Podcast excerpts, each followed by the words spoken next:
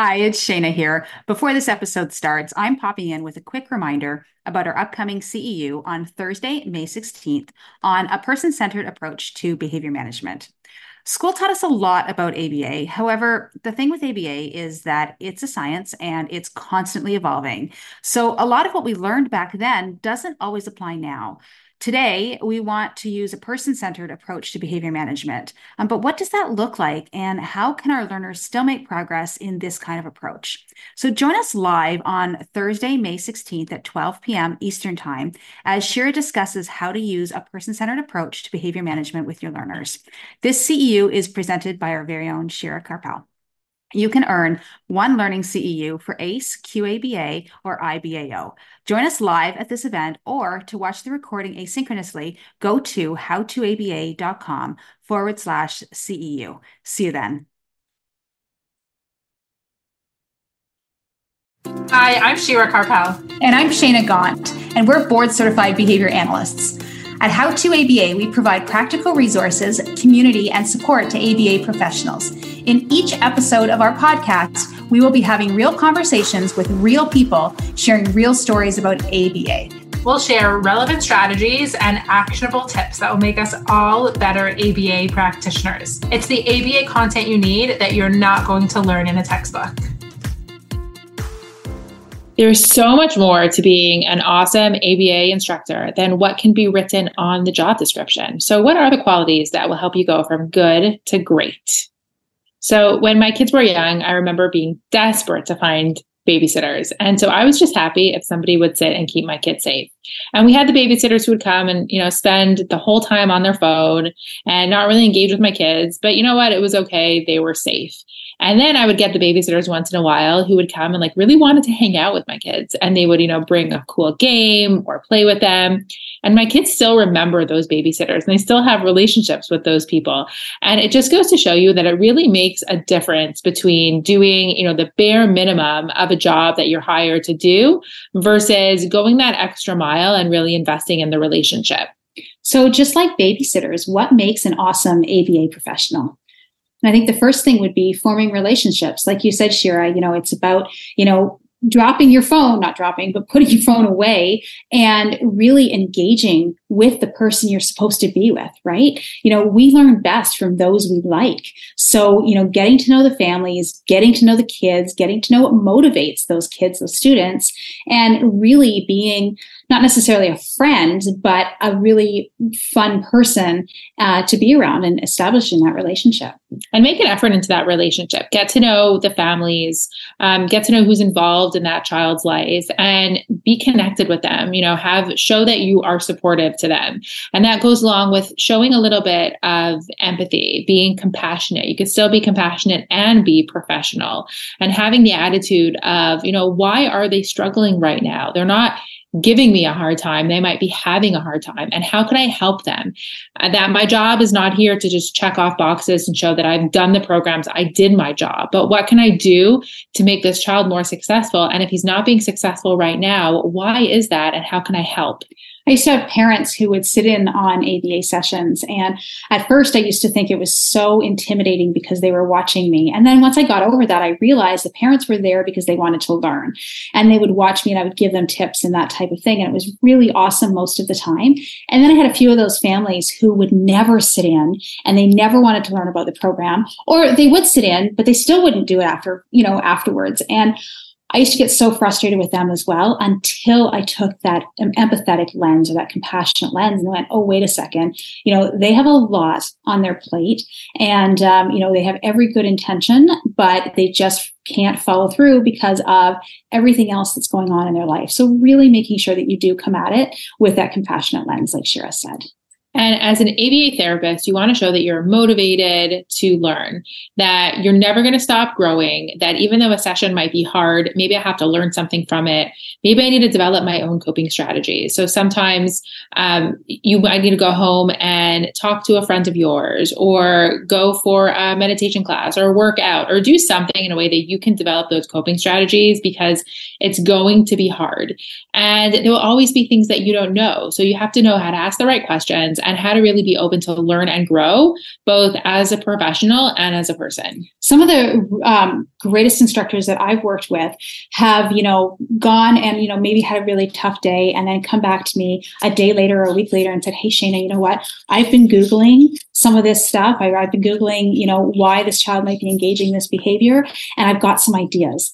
And i just think that is so amazing. And you know not all of us you know are that heavily invested. And it just or maybe we all are heavily invested but that just going that extra mile and trying to come up with some solutions really does show commitment. And it shows that motivation to stay engaged and to you know give it your all and it's going to help you as a therapist understand why we're doing what we're doing. Sometimes it's hard to understand why we're saying, you know, provide reinforcement at this time or redirect here or, you know, all of these things you might not have the full picture. And if you go and look into why that might be, I think you would understand and have more motivation to to know why those things are there. Another reason would be collab or another, you know, way to be an awesome instructor is through collaborating and teamwork, right? So oftentimes we think that we're operating by ourselves because we're working one to one with a client, but recognizing that you do have a whole team in place or you should have a whole team in place and making sure that you reach out to that team and making sure that you're all collaborating as coworkers, as, you know, the therapist to the parent, as the, you know, therapist to the BCBA, making sure that we're all collaborating, incorporating everybody's opinions and asking those questions questions and taking people's ideas and perspectives. And in your role, you'll often have the opportunity to accept and both deliver feedback. So you'll be communicating and giving feedback to coworkers, parents, stakeholders, BCBA supervisors, and they'll be giving feedback to you. You want to be as open as possible to receiving that feedback because it really is a learning opportunity. Trying not to get defensive or trying to not take responsibility, but understand that you can learn from this and then getting comfortable with also delivering that feedback in a way that's compassionate, communicating with parents in a way that shows that you're compassionate, and then also implementing that feedback. So if somebody does give you something that you can improve on, um, figuring out how you can make it better and maybe ask for clarification if needed if people are giving you feedback, you know, it's not a negative thing. They're giving you feedback because they want, you know, you to do better. You know, they know and they believe in you and, you know, just some little tips can help. Likewise, when you're giving feedback to other people, it's not about bringing someone down. It's about building them up. And that's the way feedback should be, right? And sometimes as BCBAs, we are trained to see, you know, the full picture. We're trained to like understand where the client is going, monitor progress. But as an ABA therapist, you might get to be the one who sees the details and you're there day in and day out. And you could really be the one who has the opportunity to notice the trends, to look at the data because you're graphing it every day and maybe the BCBA isn't there yet. And so it's really important for you to be attentive to those details, to grab it properly, be accurate in your data collection, and then notice when those things are off. Listen, the, the, this client wasn't learning for the last three days. Something's off. Maybe I should contact my supervisor, or maybe I should see if he's sleeping properly, or something's not right here. So it is a, a wonderful opportunity for you to notice those details and then make changes whoever's working directly with a student knows way more about that student than you know a bcba who's coming in once every so often. So you know you're as a frontline person you're the one who's going to know that student. So being you know being able to communicate that with other people and you know being able to you know come up with some ideas you know based on the data based on what you're seeing every single day um, that's amazing. And that is really truly appreciated as well and as supervisors, there's often only so much that we can anticipate. We don't know every possible thing that's going to happen. So we rely on our ABA therapists to have good intuition, to be adaptable, to think quickly, to understand their child and the client that they're working with, and then be able to adjust as needed. They can always ask feedback after did I do the right thing? What could I have done differently? Um, but having that good intuition in knowing when to adjust and when to kind of stay the course, when to be flexible, when to follow through. Um, we're always here to support, but we can't anticipate every situation. And then the most important thing is always to just remain calm. You will have to think on your feet very often. You'll have to make decisions in the moment. So try to do it as calmly as possible. It doesn't mean that everything is going to always be the right decision, but if you can do it calmly, we can always debrief it after. And that debrief is huge too, right? Being when you're able to think on your feet, remain calm under pressure, you know, sometimes you don't always do the right thing and that's okay. But being able to, you know, analyze that and put it in your bag of tricks for next time and go, oh yeah, well, in the situation before I did this, so I'm going to try a different way this time. And really learning from, you know, every experience you have is so amazing. And last but certainly not least is you need to be fun.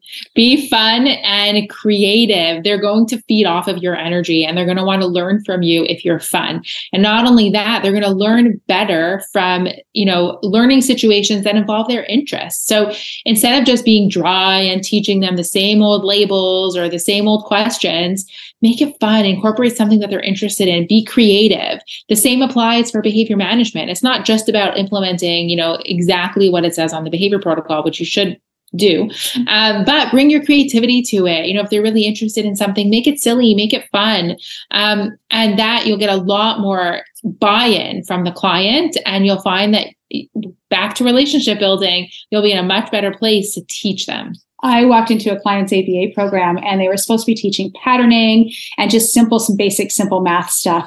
And instead they were playing glow in the dark bowling. I went, what is this? Stop having fun in an ABA program. No, I'm joking. But the glow in the dark bowling, the instructor actually got the student to set up the little lights. They were all different colors, but she made, you know, the client set up the lights in a pattern, which was really super cool. And then they were bowling and they had to knock down a certain number of pins. So they had to count the pins that they were knocking down. And then they had to add the pins together based on what they knocked down. And then they knocked down an additional two and what that all meant and everything else. And it was so great. The client learned those, those, you know, basic math skills so much quicker because that instructor was really creative.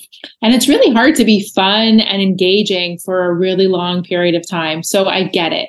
If you need a break, take a break. But try to do something that you find fun also, because then you'll be able to do it for longer. In an ABA session, every minute counts. So try to avoid, you know, a lot of downtime. You really shouldn't be on your phone too much because you really want to be engaging the student as much as possible. Make it fun. And if you're having fun, they're going to have fun. So, in summary, we covered how to be an awesome ABA instructor in a variety of ways.